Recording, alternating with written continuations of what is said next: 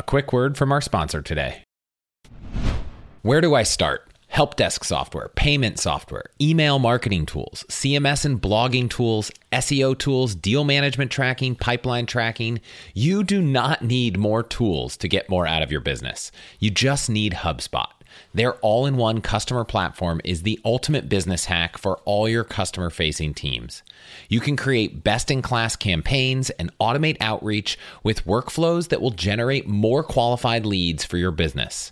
HubSpot will also keep track of every prospect with category leading pipeline management so you can close more deals. Finally, you can use powerful AI chatbots and develop a knowledge base to scale your support. HubSpot is built to deliver results, drive more revenue, and to help your business grow faster than you ever thought was possible. Try it for yourself today at HubSpot.com. Again, go check out HubSpot.com today. Hello, and welcome to another episode of All the Hacks, a show about upgrading your life, money, and travel, all while spending less and saving more. I'm Chris Hutchins, and I am excited to have you here on my journey to find all the hacks. Today's conversation is going to be really fantastic because I'm sitting down, virtually at least, with Brian Kelly. And if that name isn't familiar, it's probably because you know him better as the Points Guy, which is the name of the site he founded in 2010 during his time as a Wall Street road warrior, where he developed his unique ability to maximize his travel experiences while minimizing his spending. Since then, he's grown the company into a powerhouse travel and lifestyle media platform through a team of dozens of editors and freelancers that span the globe. I know I'm an avid reader of the TPG site and appreciate all the work his team puts in to create such great content. In our conversation, we'll talk about travel in this post pandemic world, the current state of points and miles, and we'll get Brian's take on his favorite destinations, credit cards, travel hacks, and more. I know you'll enjoy this conversation with Brian Kelly, so let's jump in. Brian, thanks for being here. Thanks for having me. Yeah, I am excited. This has been uh, a long time coming. You've been a top requested guest. People really passionate about points here. I know the last 18 months has been a pretty atypical month for for travel and things are coming back. So I'll just kick it off. Have you had a chance to take some trips recently? Oh, Chris, I've had some of my best trips over the pandemic. You know, when it first hit in March, I took 100 days off, uh, which was, I think, the longest I'd ever not traveled since maybe I was in high school. And then I started small, like Palm Springs. Then I went to the island of Antigua when that first opened. That was kind of my first international trip. And from that point, I just started to go. I, I, I think one of my favorite trips of all time, I did French Polynesia. So Bora Bora. And I cannot recommend enough. Go in September, October. You can swim with the humpback whales off the island of Moorea. Have you ever been to Moorea? we went to the Conrad in Bora Bora, and you know everyone says, "Oh, well, it doesn't face the caldera in the middle," and I was like, "Yeah, but it's a pretty nice hotel." Yeah, the, I, I, stayed at the Conrad as well. I've stayed at the St. Regis, and I loved the Conrad. It was kind of newer, fresher, in my opinion. Although, I, you know, if you're going to go all out, this you can't go wrong with St. Regis. No. But Moorea is so cool. There's only a Sofitel and a Hilton, so it's not as high end, but you can kind of go all around the island. And I did two days of private boat. You're in snorkels, and I came face to face with a humpback and her little calf. Wow. 20, 20 feet from my eyes, she was vertical looking at me. And it was one of those moments of, oh my God, like, is this real right now? So, so yeah. And then I've, I've done, I did Kenya and trekked with the gorillas in Rwanda, Dubai. Wow. And this summer, I did a bunch of Europe trips, and Europe was amazing this summer because there were no Americans amazing award availability at the lowest levels pretty much any day of the week. I took my family, seven of us, you know, saver level seats on Lufthansa. You know, so it was like it's been an amazing time to use points. Certainly demand is coming back and it's getting harder and harder, but you know, I still think for the next couple years there's going to be great opportunities to visit places that were over touristed, the Machu Picchu's of the world, you know, Thailand, James Bond Beach right now my friend is there and it's completely empty for the first time in like history since the movie came out. So I think there's still a lot of opportunities for travelers. Yeah, are there places that you know haven't opened up that you're most excited about? I mean, I'm craving Asia. Thailand just opened up, Singapore. I am hoping Japan. I've heard through the grapevine maybe Jan 1, but for I, I think I'll be going for cherry blossoms if it's open. I just you know, it's been a couple years of, of no Asia travel. So yeah, I think that'll be. I'm, hoping by you know mid 2022, the world is essentially reopened I found in the the couple trips we've taken that it doesn't feel as unsafe as it might seem. I don't know if you found something similar. Oh no, but... I feel 100% safer in any other country besides the United States for a host of reasons. But even just looking at, you know, and I'm vaccinated. I had an asymptomatic case of COVID. I, I, I got tested recently. My antibodies are through the roof, so I feel personally comfortable even if I get a breakthrough infection or whatever. But, you know, around the world, people take this very seriously, whereas I think 40% of the country doesn't at all in the US. So that makes, you know, no matter where you are, you know, very widely varying protocols, uncertainty. Whereas when you go to most countries, you kind of understand what you're going to get, and there are pretty strict protocols. So, so yeah, I, it was funny when people were like, "Travel's dangerous. Stay home. Stay in the U.S." I'm like, that was at a time when like my friend broke his leg and couldn't even get an ER room in Florida, in Miami Beach you know, on wow. vacation. He didn't even have COVID. He couldn't even, you know, he was in a waiting room for 20 hours. So, you know, I think the US has gotten much better, but, you know, I, I don't, I hate when people just think, oh, traveling is dangerous. Abroad is where you get this scary virus when it's like literally the exact opposite when it's rampant in the US. Yeah. Yeah. It's, uh, we had a chance to go to Greece. It felt great. It was just good to be out good to be around other people from other countries and eat other food and it was amazing. So I know the pandemic's changed the the landscape of some of the rules and stuff. How has points and, and everything really evolved since you started and what are you doing differently? Yeah, so points I think have gotten more valuable because while most airlines now, well US airlines will let you change a flight and get a voucher, a crappy voucher that you may not be able to use for the full amount that might expire you probably can't use for someone else. It's a pretty restricted currency.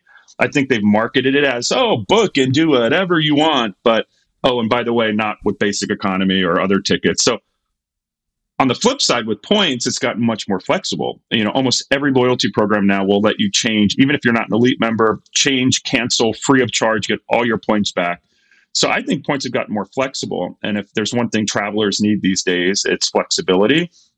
Now, it's interesting dynamics because airfares have come down as well. So the relative value of points, uh, you would think that, well, you're not getting as much bang for your buck because these flights are cheap. Let me just book them. So, you know, it just depends. I mean, and it, it, certainly depends on routes. I mean, I've flown Emirates first class numerous times, tons of availability like I've never seen before, and and not all flights are cheap these days, you know, especially since travel's bounced back. You know, airfares in the US are up 30% in 2021 and, you know, rising going to be above the 2019 level. So, bottom line, I think points are valuable because they're more flexible than ever. Because you can, it's basically like buying a refundable ticket and getting all of your, your currency back. You know, credit cards, there's still a war out there with huge sign up bonuses across the board. So it's an amazing time for consumers to get cards. I even helped launch uh, the Bilt credit card, which is the first ever credit card, no annual fee. It's a MasterCard and you earn points on rent with no fees wow. to any landlord, which was huge. There's a wait list for it. It'll be fully launching to the public in early 2022. But now, I mean, when you look at your spend, whether it's groceries or online advertising, there's so many category bonuses on credit cards and new credit cards and there's some new cards coming that I know about and can't give details on, but there's some exciting stuff in the pipeline. So for points people, you know, some people are just naysayers and saying the points game's over. It's not what it used to be. It's just false. There's more opportunities than ever to earn. And yeah, on the burn side, you might be spending more miles than you did 10 years ago, but your earn rate should be 3x what it was. So as long as you're earning a lot more than the rate at which you're burning, I think you're coming out pretty good. Yeah. So one of the, uh, when it comes to earning, a common thing I hear is people say, well, you have to be rich and spend tons of money, or you have to have a job where you have all these expenses. And if I'm not one of those people, this game doesn't work for me. I'm curious what you would say to that person. Yeah, I mean, I would just firmly push back. If you have a good credit score, if you're not going to be tempted to spend out of your means and mire yourself in debt, you can absolutely play this game and win. You know, there's probably 10 major banks that offer credit cards, and there's probably five solid cards which each of those banks. Probably 50 decent cards out there that offer hundreds, if not thousands, in values per sign up. And, you know, I've got 26 credit cards right now. I've got an 800 FICO. And as long as you manage them, you can get new cards every year, new issuers. You know, even my Chase Sapphire Reserve, which I got in 2016, 100,000 points. You know, Sapphire Preferred had a 100,000 point offer as well this year. So I downgraded my Ch- Sapphire Reserve to a Freedom Flex card. And then a couple weeks later, applied as a new member for Chase Sapphire Preferred, banking 100,000 points because you just can't have had a Sapphire bonus within the last four years. So I was over that. So there's ways to keep trading down. You know, advanced people in this game know the sign up bonuses are huge. You maximize category bonuses. And even if you're an average person spending, you know, a couple thousand dollars a month, if you're maximizing, if you're getting your rent points, if you're making sure you use as little cash as possible, shopping through shopping portals, there are many ways to travel and get free trips every year without being a road warrior or, you know, small business owner with millions in, in credit card spend. Yeah, I mean, obviously, if you have those things, it's even better. But um, yeah, exactly. Yeah, I I'm curious. So 26 cards. I I play the same game and have a lot. How do you keep track of everything? And and beyond just the cards, I imagine you have at least 20 Perks. different mileage accounts, and you know th- that's yeah. a lot. Well, you know, I had always used a Award Wallet, which had its limitations that not every program was tracked. One of my goals at the Points Guy was always create an app that really attract all loyalty points, every major airline, hotel, which we just launched. Uh, this September. Uh, it's out in the Apple store. Just search for the Points Guy. Android's coming shortly. But you basically you get your net worth in points at our current TPG valuations. We also track your credit card spend. We'll tell you missed opportunities. You know, I'm the points guy, but I still will use the wrong card for certain purchases. You know, there's just so many. No one person can compute instantly all the different variables and opportunities. So that's why I wanted to create an app that that tracked it all. But uh, you know, I've got uh, similar to you. I've got a uh, eight figure points balance because we run millions a month in online ads through my personal credit cards at the Points Guy, and then we use those points for our company travel. And you know, we don't take freebies from airlines in general. We use points for everything. So. I will say I have so many Amex and Chase points that I have lately been going and using like Capital One, which allows you to basically wipe off any sort of travel charge including helicopters or Ubers or even oh, taxes on award tickets. Because, you know, I think a lot of people have hoarded so many points. You can only use so many Amex points, right? Like there's only so much time in a year and and travel you can do in first class to actually, you know, and I know this sounds like such a privileged, you know, thing to say, but it really is like just like finance, like diversifying your points balances so they don't just sit there and grow. Yeah, I think I'm guilty of sometimes hoarding points, and you know, I'm like, oh, I haven't used those points, and all of a sudden it's like, well, this this airline's getting devalued, and you're like, oh, I should I should be using these points, but yeah, it's it's a problem I think a lot of us face when you think about having points in lots of different places. I know that when you started the points guy, you started doing an award booking service for people, helping people book flights do you do you book all of your award flights yourself now, or how does that work? Yeah, I don't use a service. So yeah, the points guy before it was even a blog. So it was like April 2010 I started it and it was just a form and I wanted to create a business because I was working at Morgan Stanley that was I could make a couple extra hundred bucks a week being in my 20s and broke as hell living in New York. Um, and I loved award booking because it's like solving a puzzle. And it was like using the knowledge I had in my head, expert flyer, I could do for most people like what they couldn't do themselves. You know, once we got in the credit card re- re- affiliate game, it just changed the entire dynamics. And I realized writing content to millions of people is much, much better than doing one on one consultations. You know, things would change. It was so time consuming.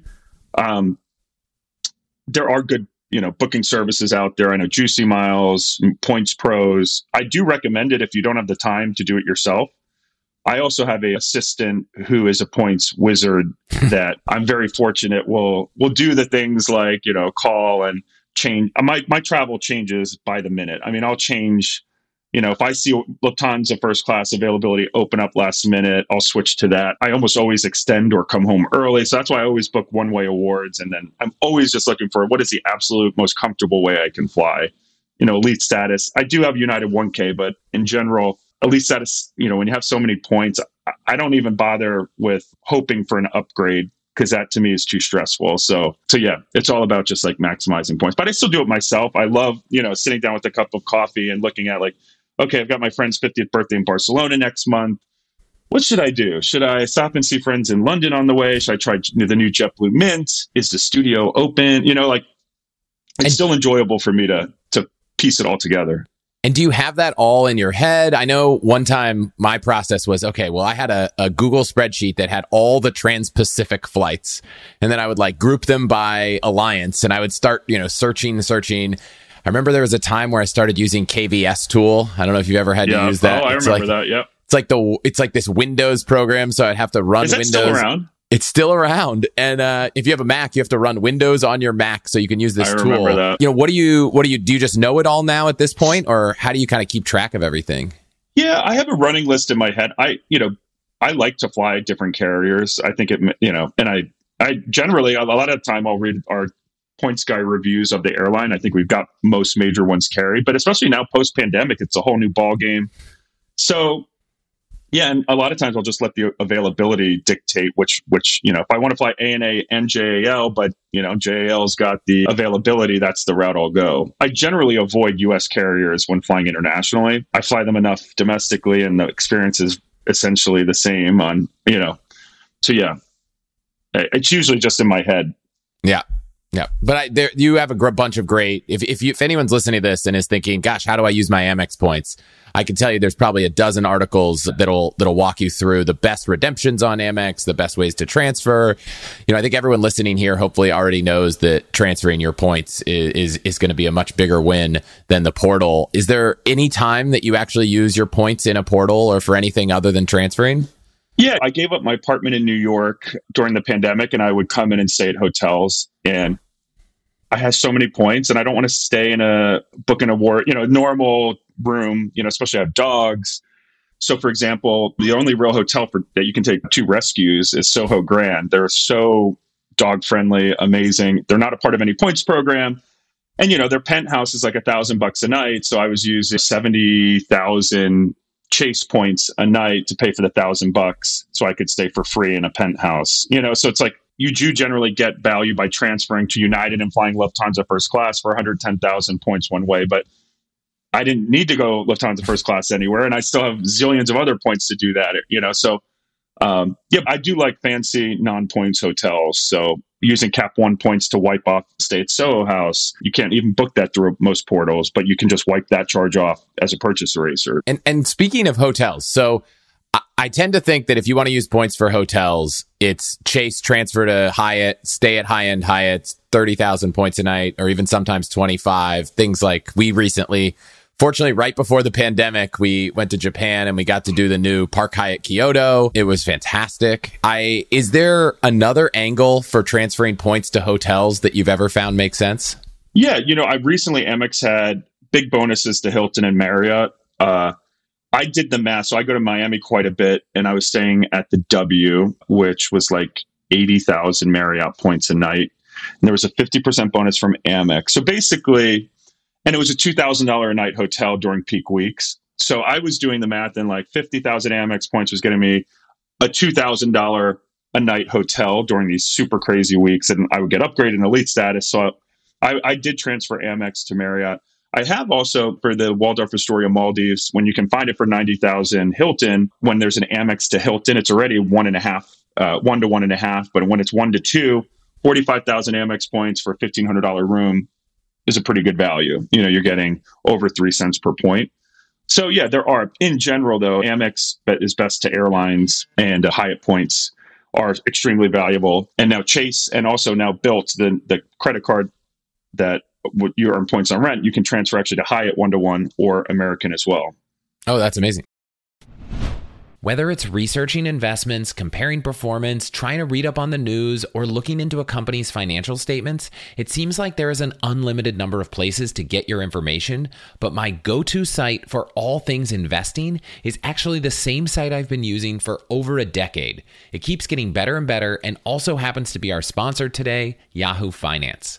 Whether you're a seasoned investor or just getting started, Yahoo Finance has all the tools and data you need in one place. Well, actually two places because they also have a great mobile app.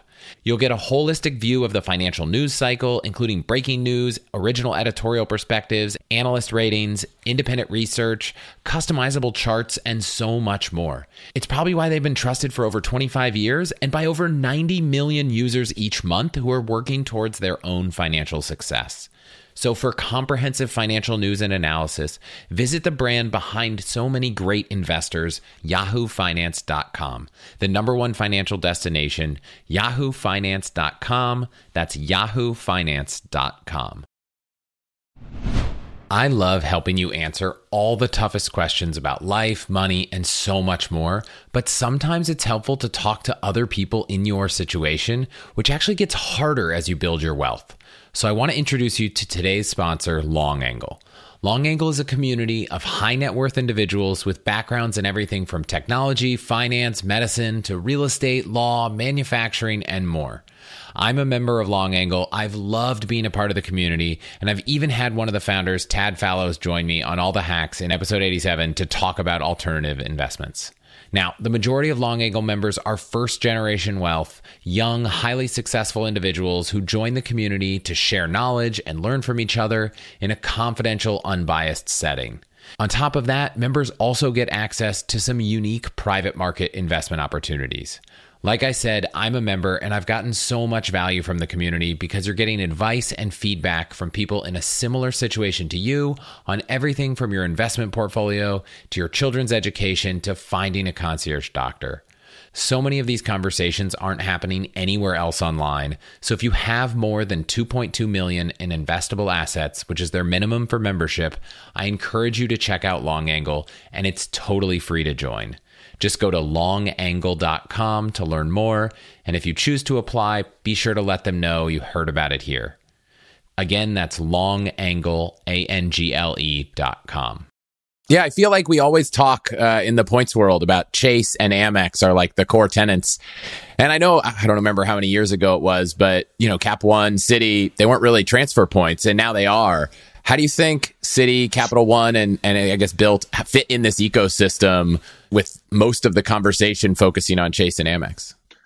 Yeah, I mean, Capital One is really stepping up their game. I went to their first new lounge that they're opening up at Dallas Fort Worth. Gorgeous. Like, Peloton bikes, relaxation rooms, really high end food and beverage. In venture, yes, you can use your per- points for purchase eraser, or you can transfer one to one to Aeroplan, even Turkish now. There's a bunch of one to one partners. When when Capital One launched, they were funky. It wasn't one to one. It was very complicated math. And now they've listened to our feedback and they have a lot of one to one partners. So I think Capital One is somewhat of the underdog. They've always been huge with that mid market and, and sub not subprime, but the lower market cards. And they've really made huge strides in the upmarket space. Citi, I, I love my Citi points. I use my prestige for 5x on dining most of the time. The transfer partners aren't as prestigious. For a while, you could transfer to American, which was kind of cool. Their partners are are, are second tier, and, and even Citi's kind of backing away from the the premium. The, you can't even get the prestige card anymore. I don't think Citi knows exactly what it wants to be totally in the marketplace. They've launched more cash back cards lately, but you know, and they've kind of the Citi prestige and the the fourth night free used to be so amazing. They've rolled that back. So I think Capital One is rising in the upmarket reward space, and Citi's kind of in a holding pattern. Yeah, I mean, I, I recommend the Citi Double Cash when people don't want to play the points game, but I, I I haven't had a Citi card since I remember there was a seventy five thousand point American sign up bonus on all three cards, and I remember getting all three in one day, and and that those are the last Citi cards I have.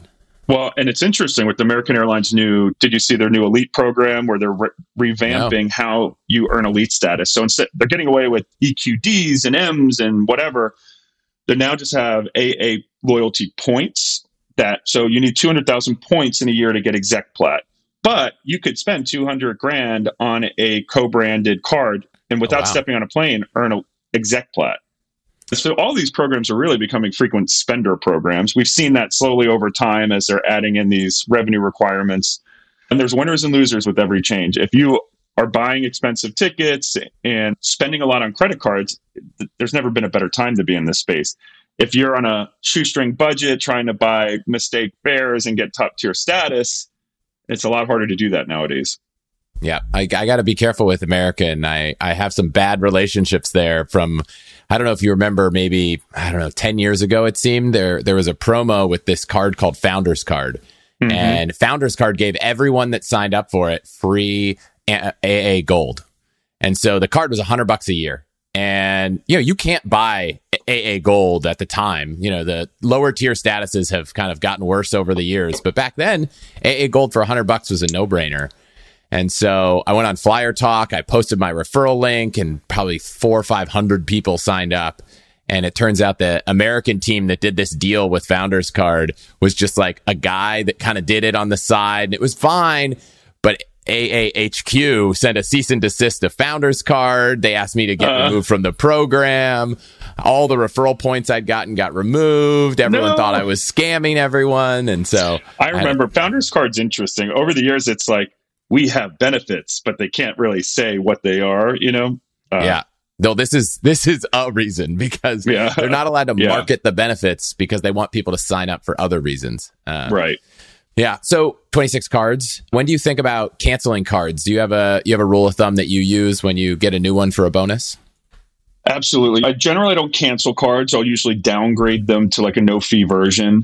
That even the no fee cards usually have some perks that are valuable. You know, I, I look at every card in my wallet. I mean, I'm a little bit different. I'm in the cards business, so it's like having cards, getting the marketing materials, it's like it's good for business. And also I get reimbursed on annual fees as part of being a TPG employee. We have a cool program. But in general, like if I'm not using the card, I don't want the account to just be dormant because they'll, they'll close it automatically with no activity. So if I can't downgrade it, I will cancel a card if there's just absolutely no real benefit to it. But most cards these days have perks that easily out the annual fees on them. But you know, I recommend to people do an audit twice a year, three times a year, and and get rid of the ones that aren't holding their weight.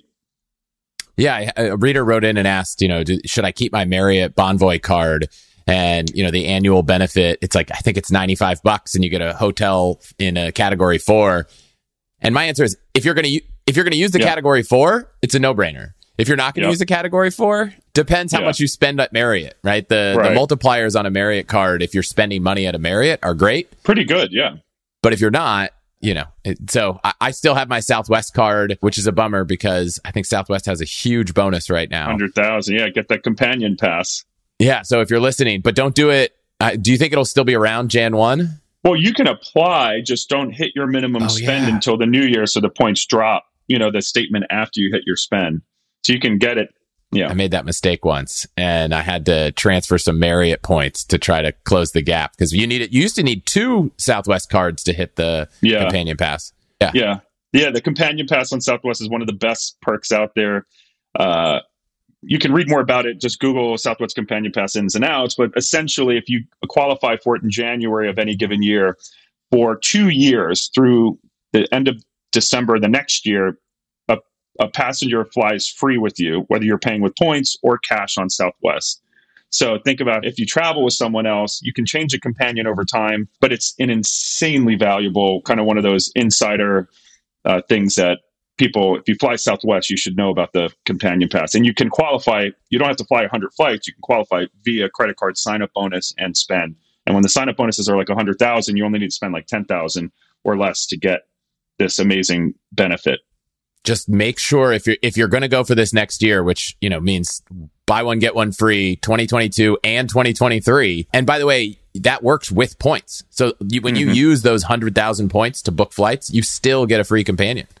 You just um, pay the five dollar TSA fee. It's amazing. Exactly. So if you're doing that, don't hit that minimum spend any earlier than Jan one, or you'll lose a whole year of it. Any other big uh, sign up bonuses or cool deals right now? Yeah, I mean, I think there's there are a ton. I mean, there's just so many perks over the pandemic. You know, credit card companies have added tons of perks to cards. I'm trying to think if there's any one in particular or any new perks you're excited about. Well, I mean, definitely these Capital One lounges. They haven't announced who we'll get access to them. But just seeing the lounge, there's going to be one in Denver and DC in 2022. The Dallas one opens November 2021. That I'm excited about. What about some of these crazy car- aspirational cards? Everyone in this game always is like, ah, that Amex Black, that Amex Black. And then I had a friend who got it and he's like, you know what? Like the way I spend, I don't know if it's worth it. What do you think of the high end cards? Yeah. So I've had the Centurion card for five years now. But the, the key is get the business Centurion. The personal Centurion is horrible it's literally worse than a platinum card, unless you really value Equinox membership. The reason the business Centurion is so valuable, they don't advertise it. Well, they don't advertise the cards at all. is that you get a 50% rebate on pay with points, which means your Amex points are worth two cents each towards buying flights through the Amex portal. And Amex Travel has also has discounted business class fares that are fully more reflect more flexible. So, you know, with an Amex Platinum, your points are worth one cent. Business Platinum, they're worth 1.35 cents per point. And with Biz Centurion, you're getting two cents per point in value. So it really, if you have tons of Amex points and you like the flexibility to buy whatever the flight you want, you earn elite miles on those flights. That's the no brainer. You know, Centurion, it's $5,000 a year now. You get top tier access to Equinox. Well, if you don't live in a city where there's an Equinox or, you know, that's a $0 benefit. So there's a bunch of other perks. I mean, in general, my Amex concierge, Ray, the way I value it is that he's our booker for all TPG kind of high end travel. And during the pandemic, when shit hit the fan and you couldn't even get through to a airline for credits and things like that, I just email Ray and say, cancel these four tickets. We get full refunds. You know, you have the backing of Amex at you, and there's a value to that. The purchase protection is insane. Anything I break, even if it's my fault, they'll pretty much just wipe off my charge. So there's yes, points are one side of the equation, but when you look at these super premium cards, you really have to look at the perks and your personal. You know, Centurion lounges are super crowded, and you know you'll get turned away a lot of times due to overcrowding, but never if you're Centurion. They'll even clear a table for you and give you VOV. So that's kind of cool. So business Centurion, I, I think is, is a winner. And if you do want to, you can call Amex and kind of raise your hand and say you're interested in the card. If there's no official way to apply for it, though you know, Amex Platinum just raised their annual fee. They added a bunch of other perks. If you can get value out of the Soul Cycle benefit, or you know, people do say, "Oh, it's a little bit like a coupon book," and it's it's not exactly that. I think it's a, a, little bit more valuable, but you should go through and say, "Well, I actually get that value from this card." We've seen huge interest, even after Amex raised the annual fee on the Platinum. There's still huge interest in the card. They just reported in their quarterly results huge uptick in interest. So there is a market. People want to pay for premium experiences. So I bet Amex will continue to double down on the premium space, whereas Chase and Citi and Cap One are a little bit of a step down in terms of the annual fees and the perks that they're offering. Have you ever gone too far with all the points and miles game? Is there a, a particular reward or experience where you're like, you know what, you can go too deep down the rabbit hole at, at some points? Well, I think in general, pre pandemic, I was just traveling nonstop, you know, and too much of a good thing is a bad thing. like I was constantly jet lagged. You know, I had a lot of work travel, plus we do a lot, I do a lot of charity work, and then plus personal travel, and it was all blending together. And I think so. I think in general, I like overdosed on travel, and so the pandemic for me was a really nice way and once in a lifetime opportunity to hit that reset and rebuild my travel into a place where it actually serves me. Like just because I can doesn't mean I should. I say that to myself all the time now. And learning how to say no to things, even though it's oh, it's Paris is reopening and Air France has business class availability. I have to go to Paris this weekend, even though I have four other plans next week and I know I'll be exhausted. So I think in general, I've never been a crazy miles and points uh, person in terms of the gray areas, even mileage running. I've only really ever done one or two mileage runs in my life. I'm not the type to fly to Australia and turn around and fly back. To me, that just, it really is crazy. And luckily, I fly enough where I don't have to do that. I understand why people do it. I'm not judging it, but I try to keep the the points and miles addiction uh, to a minimum and realizing like personal physical health is far more valuable than any point or mile. Absolutely. Yeah. And I think yeah, I'm similar to you in that over the time, as you learn the points game and you maximize points, elite status just matters less. And so I, think I have my Silver United through Marriott, which is basically I get a free checked bag, which we have a kid now. So I never thought checked bags mattered. And then you had a child and I'm like, uh, can I check six bags? How do I set the, you know, I got a crib and a car seat and all this stuff. Do you, do you ever check bags?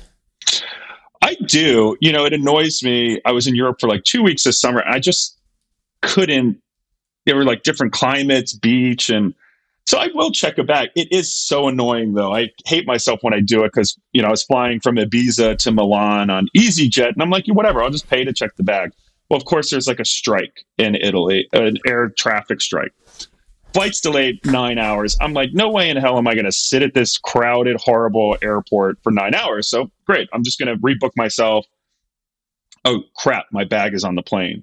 I go and EasyJet has no employees anywhere. So I'm like, okay, well, I'll just go back to the check-in counter and someone there will have to figure it out. Well, EasyJet has like two flights a day out of Ibiza, and the same employee that works out was working the, the 100 person long line that I've refused to wait in. But now I'm like past security. So I ended up getting it. I had to get like a cop in the airport to help get an airport manager that they pulled the bag off the plane. But, you know, especially nowadays, travel goes wrong so often, you know, delays, cancellations.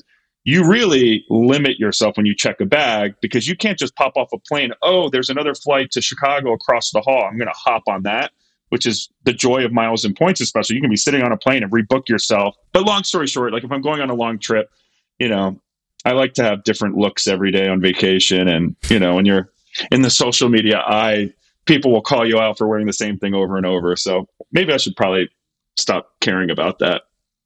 Yeah, I mean, we just went on a flight this past weekend to Austin and everything was delayed. We get to the airport and they're like, hey, you're going to miss your connection. And we are like, oh, but there's a nonstop. Can we just get on the nonstop? They're like, well, you know, it's oversold, but 28 people haven't checked in. And I was, I'm feeling good. And they're like, there, there's two people ahead of you. And they called them up first and they were like, did you check bags? They're like, yes. And they're like, sorry. And then they called us. So, you know, that was the one where I was yeah. feeling pretty good. We didn't check bags because uh, we were managed to get out. I just, I was just spending time with the senior uh, airline exec and we are talking about this topic. And he's like, honestly, when I interview people, I ask them, do you check a bag? And if they say yes, they don't get the job. I was like, oh, wow. Man. It's cold. of course. You mentioned earlier using the Amex concierge. When you travel, how do you collect information? I know TPG has a ton of great content on airlines, hotels, but what about when you're figuring out what to do somewhere, where to eat? Are there sources or concierges or anything you use? Uh, it's awesome. I mean, I Instagram for me is so amazing. Last week I went to Dallas for the first time in a couple years, and I know Dallas has a pretty good food scene. So as I was boarding at Newark, I said, "All right, off to Dallas. Like, what do you got?" And like hundreds and hundreds of messages come in, and I just kind of source like you see the patterns, and my readers have really good taste. So like I've never gotten bad recommendations. Now, what we want to do at TPG, so we just bought Lonely Planet during the uh, about a year or so ago. So we envisioned the points guy being getting you there. Lonely Planet really diving deep into cool experiences. So Lonely Planet's about to relaunch, really cool new branding and lots of investment into what to do when you're there. But I think we can do more at TPG as well. I'd love to have like user generated forums. So just like you know our readers can share. It's almost like tripadvisor but for like smart travelers. I think there's a big need for that because like when you go to tripadvisor it's a shit show you know? Two reviews one one star one five star you're like clearly this person has never traveled before and their expectations are out of control. So on our product roadmap is how do we leverage this amazing community of really smart travelers and get their recommendations surface so people can share usually just through friends i love conde nast traveler travel and leisure but going through Instagram or asking my friends who I know have been places, that's like the best way to get get the real intel. Yeah, TripAdvisor reviews. Uh, the only thing I, I find myself using them for is I search them if I have a question. Like now we have a kid. Does this hotel have cribs? I'll go search the review for cribs. But man, when you read these reviews, you're like, I don't know if I could trust anything here. And well, yeah. you know, so many of them are fake. You know, there's so many lawsuits lately of rival hoteliers trashing each other because it really does to get the number one hotel or number top 10. It's valuable. So, yeah, it's valuable, but you really just need to learn how to, to leverage it. Yeah. When you're traveling outside of points and miles, do you have favorite travel hacks, travel tips that you use at any point along the way? Well, the, my two famous ones are that uh, number one, when you're wearing a mask now on a plane, putting your mask around your headphones so that it does not go around your sensitive ear. You know, especially on long flights, it, uh, you can get like rashes. So people like that, I will just say I've broken several masks by stretching it too far, especially with these big Apple headphones that I have. But it is nice. You know, people like that one. My my old school is the TPG stab. It's taking a fork whenever you're eating a salad or opening up a compressed. You stab it depressurize it so that when you open it, it doesn't splurt all over you. Those are those are my two hacks for travel. You all know I love credit card points, so I'm excited to be partnering with Card Pointers today. which is one of my favorite tools for travel hacking. It's a free app that helps you manage all of your credit cards in one place and makes it easy to find the right card to maximize your category bonuses on every purchase. You can also load it on your partner's phone so they always know the best cards to use. The app automatically tracks every category bonus and recurring credit from over 5,000 cards. And they also track and help you use your Amex, Chase, Bank of America, or Citibank offers to save even more money every day. And with their browser extension, you can actually activate every single Amex and Chase offer in just one click. And because of that massive credit card database, you can do all of this without having to give up any personal or banking details. The app is free to download, and many of the features are free as well. But if you want to try out the pro version, there's a free trial. And if you decide you want to sign up after the trial, which you probably will, you can go to allthehacks.com slash card pointers to get 20% off. Again, that's allthehacks.com slash card pointers. What's the best way to help you and your finances thrive? The answer can be overwhelming with all the financial misinformation out there. So I want to talk about an amazing resource, the NerdWallet Smart Money podcast, where every week NerdWallet's in-house experts and financial journalists set things straight and help you make smart decisions with your money. The nerds have already helped me get smarter about saving money on groceries, avoiding some of the latest financial scams, and boosting my credit score since it's actually been going a little bit up and a little bit more down lately as I've been taking advantage of a few recent credit card offers. They also explain the real impact that the latest financial headlines could have on your life so you'll get the clarity you need to make smart decisions with confidence. Weekly financial check ins with Smart Money help you spend more time doing what matters and less time worrying about what doesn't. Let NerdWallet's trusted experts untangle today's web of financial misinformation. Listen to NerdWallet's Smart Money podcast on your favorite podcast app. Future you will thank you. I just want to thank you quick for listening to and supporting the show.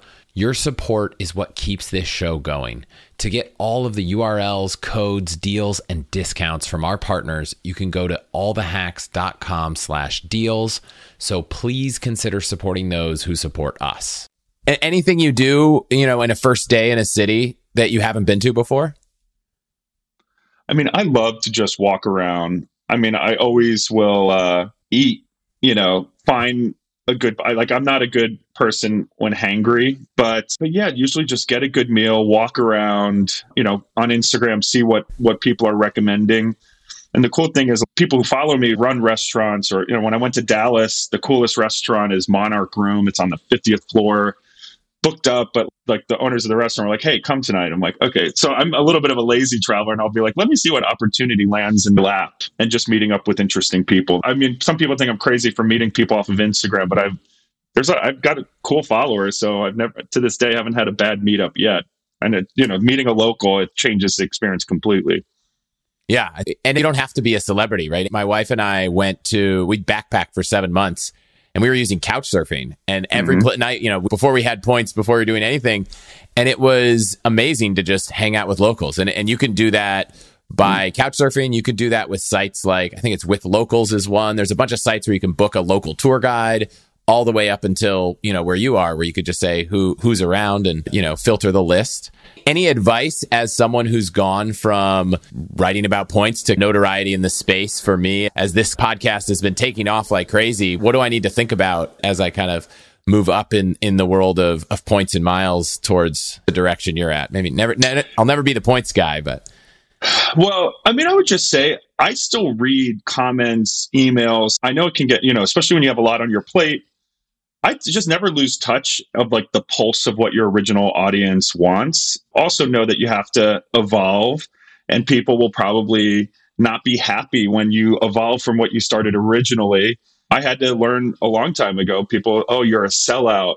You're just doing this to make money. And I'm like, that's not the only reason I'm doing it, but what's wrong with making money? What's wrong with having a vision to have bigger impact? We actually turned the comments off on the Points Guy throughout the pandemic because there was just so much hate and vitriol. Come up with your own policy and stance for that. Look, I think in general, the community, the points of miles and travelers are good people, but there's just freaks out there that are, you know, the trolls that just want to be nasty. And I, you know, I have a policy on my personal Instagram. Like if you say anything nasty, if you just are being a negative person, and a lot of times I'll go through like DMs and I'll just see that person just constantly says negative things. Like this is a bad person. You have no right to be in my sphere. You know, I don't owe anyone anything. I give a lot, I'll share and help people, but I block instantly with zero regrets if someone's being a jerk. So I don't know. I mean, it's been uh it's fun to grow a business. You've done it before. You've sold a business, and but just have fun with it. Never, never lose sight of like why you started it in the first place. Yeah, I think that's great advice. The one thing I'm jealous about is when you run a website you know, obviously if you turn comments off during the pandemic, it's different. But when you have a newsletter, when you have a website, it's it's easy to have a two way channel. And podcasts are very difficult, right? I every episode I, I give our our listeners an email address, and and lots of people write in, and I love it. I read every message. I try to make sure if if I haven't answered a question you've sent, it's probably because I'm saving it for uh, a Q and A episode, and so I'm trying to build that two way channel so we can have a dialogue, and and I could really get to understand the audience and you know, I'm sure we're going to turn ads on because it turns out this is a lot of work and finding guests, prepping for interviews. And if I'm one day going to do that full time, you know, I have to live too. And I think your, your real fans, though, will respect that. And truly, the minute I started making more money on the Points Guy, I expanded the business. I hired people and it benefited everyone versus just having the Brian blog, right? I think we all overthink as creators, we overthink those decisions like turning on monetization and I'm going to cannibalize what I've built and break. It's like so much of that is in our heads, you know, like people, if you're creating good content, you should get paid for that and you should not feel bad about it, period. So expect uh, it might even be this episode uh, might even be the first one with an ad. Who knows? A few kind of rapid fire questions towards the end. Travel insurance. What do you think? I personally don't do travel insurance unless, you know, nowadays like Bahamas will make you pay for it. I'll gladly pay. But in general, I book all my travel with Amex. I highly recommend use a card with travel protections. You know, I, I years ago I was in Bali when the volcano was about to explode and I was like, okay, I got to get out of here. I actually booked a private jet in Citi because I had it had accident, you know, crazy insurance on it. I got reimbursed the 20 grand for the private jet that got me to to Jakarta, which was pretty awesome. So I don't know. I and I have so many miles and points. I redirect myself. I think if you're going on a cruise with 20 family members and spending 100 grand and you want that extra protection, but in general, the, the type of coverage, the cancel for any reason is super expensive you know you're not going to get back you get back at most 75% of the cost of the trip. So look at what do you think the odds are of this trip going haywire? So i think there are good policies but short answer is i don't really purchase it. Yeah. For someone who's learning the points game ready to start using some points let's assume the world's fully open. What are your top kind of two to three award redemption slash destinations so one of the things I'll say if you're new to the game is learn how to search for availability. You know, we have Expert Flyer, which we own, uh, which will help set alerts if certain availability opens up. But also last minute, airlines open up tons of space. So be if you have flexibility, keep checking last minute and then go on a trip when space opens up. I I mean, I'm a scuba diver and who doesn't love an amazing beach? And I think in the points and miles world, it's like Tahiti and, and Maldives are like the two kind of I think Maldives are number one in terms of like the dream redemption. There's so many good points hotels. I love Waldorf Astoria, St. Regis, Ritz Carlton, Maldives. Uh, Park Hyatt's a little bit older, but charming, but not not up to the caliber of the others. All pretty good uses of points. And yes, it takes forever to get there, but fly Emirates, Qatar using miles, and the journey becomes fun. If you've never flown in a Middle Eastern carrier like Emirates or Qatar, they're amazing. And don't think of it as like it's going to take me 24 hours to get there. Like enjoy the actual flight. You know, Q suites are amazing. Emirates first class on the A380 is iconic. Take your shower in the sky, drink Dom. I actually once brought the Dom bottle in the shower with me. So, and but Tahiti's also amazing. It's eight hours from the West Coast and lots of good points hotels and just so freaking beautiful. But you know, Europe's been on sale this year. You know, Air France, 57,500 miles using Flying Blue. They transfer from most programs to fly Air France business class. And there's been availability at that saver level pretty much any day. That may change in November now that Europeans will be coming to the US and filling those planes more. And uh, South Africa. I mean, if you want to take a trip of a lifetime, you know, United flies there nonstop. pretty good award availability or through the Middle East. But South Africa is my favorite just to beauty, natural beauty, Cape Town stunning, the wine country is outstanding, and then safari is like my favorite. So those are my like favorite destinations to use points. Yeah, South Africa is is amazing, and you know if you haven't traveled a lot, it's surprisingly easy to travel. Right? You know you. You've heard that travel around Africa can be tough, but South Africa is kind of a, a different beast, and it's it's amazing. And have you gotten a it's, chance to go up to Namibia when you're there? You know, I've traveled to a lot of African countries. I love. I have not done Namibia yet, but I've done, you know, Botswana, Rwanda's absolutely breathtaking. I've done the gorillas twice now in Rwanda. Cannot recommend enough. You know, Masai Mara did, uh, in Kenya. I've done a safari on the, the Great Migration in Tanzania. I also love West Africa, Ghana. I've been probably 15 times. We do a lot of peace work with with uh, Nobel Peace Prize winners there in Liberia. Really fascinating, culturally rich, very safe places to go even though you know in the media will say it's so safe you know but you stay in the right places you listen to locals you don't go to areas you're not familiar with just like you know in cities like new york or chicago yeah i think what what helped me one it's kind of an interesting thing to do before we went on this trip around the world i i went and i bought the lonely planet for New York because I lived in New York at the time. In the Lonely Planet, they're like, hey, when you're in New York, make sure to put your money in uh, one of those belt wallet things that you hide in your pants. And I was like, wait a second. They're saying New York is dangerous. I walk yeah. around New York every single day. And so it kind of gave me this realization that basically there's a blogger or a book that will tell you that everywhere is unsafe. And so totally reading the travel guides for your own city will help you understand a little bit about what anyone can say. Yeah. Yeah. And so, yeah. So I think all those places, fantastic. Have you been to Cape Verde? For some reason, I want to go and have never been. I haven't, but I want to go to Sao Tome and Principe and like all yeah. those little funky islands. I really want to go do Azores. And actually, mm-hmm. United's now going to be flying nonstop to the Azores.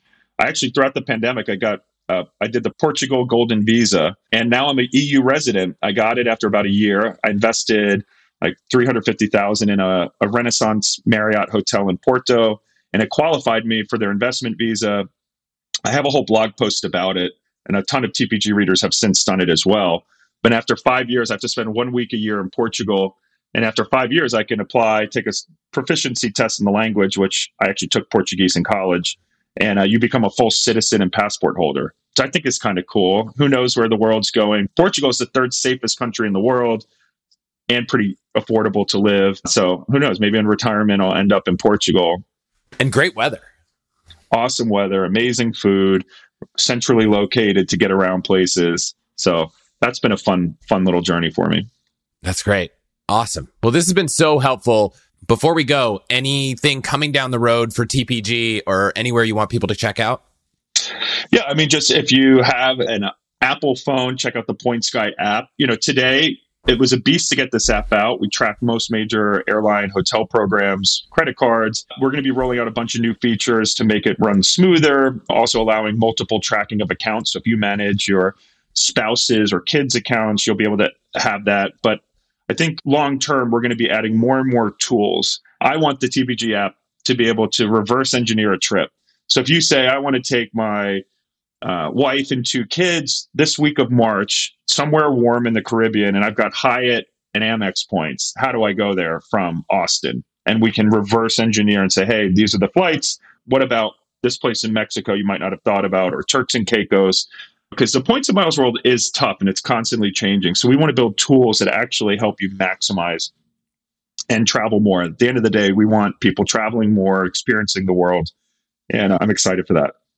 Hey, everybody. I just want to interrupt because I've partnered with Point.me, my favorite award search tool, to give you a special offer of only $1 for your first month of their standard plan. If you go to allthehacks.com slash pointme and use the promo code HACKS.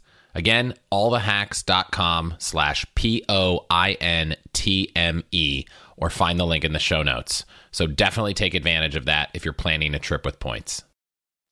I, I know that all of these Award Wallet and other companies have had struggled to be able to collect this information because they have bad relationships with airlines. Have you guys actually built all those relationships directly so that you're not going to get shut down trying to find award availability or sync balances?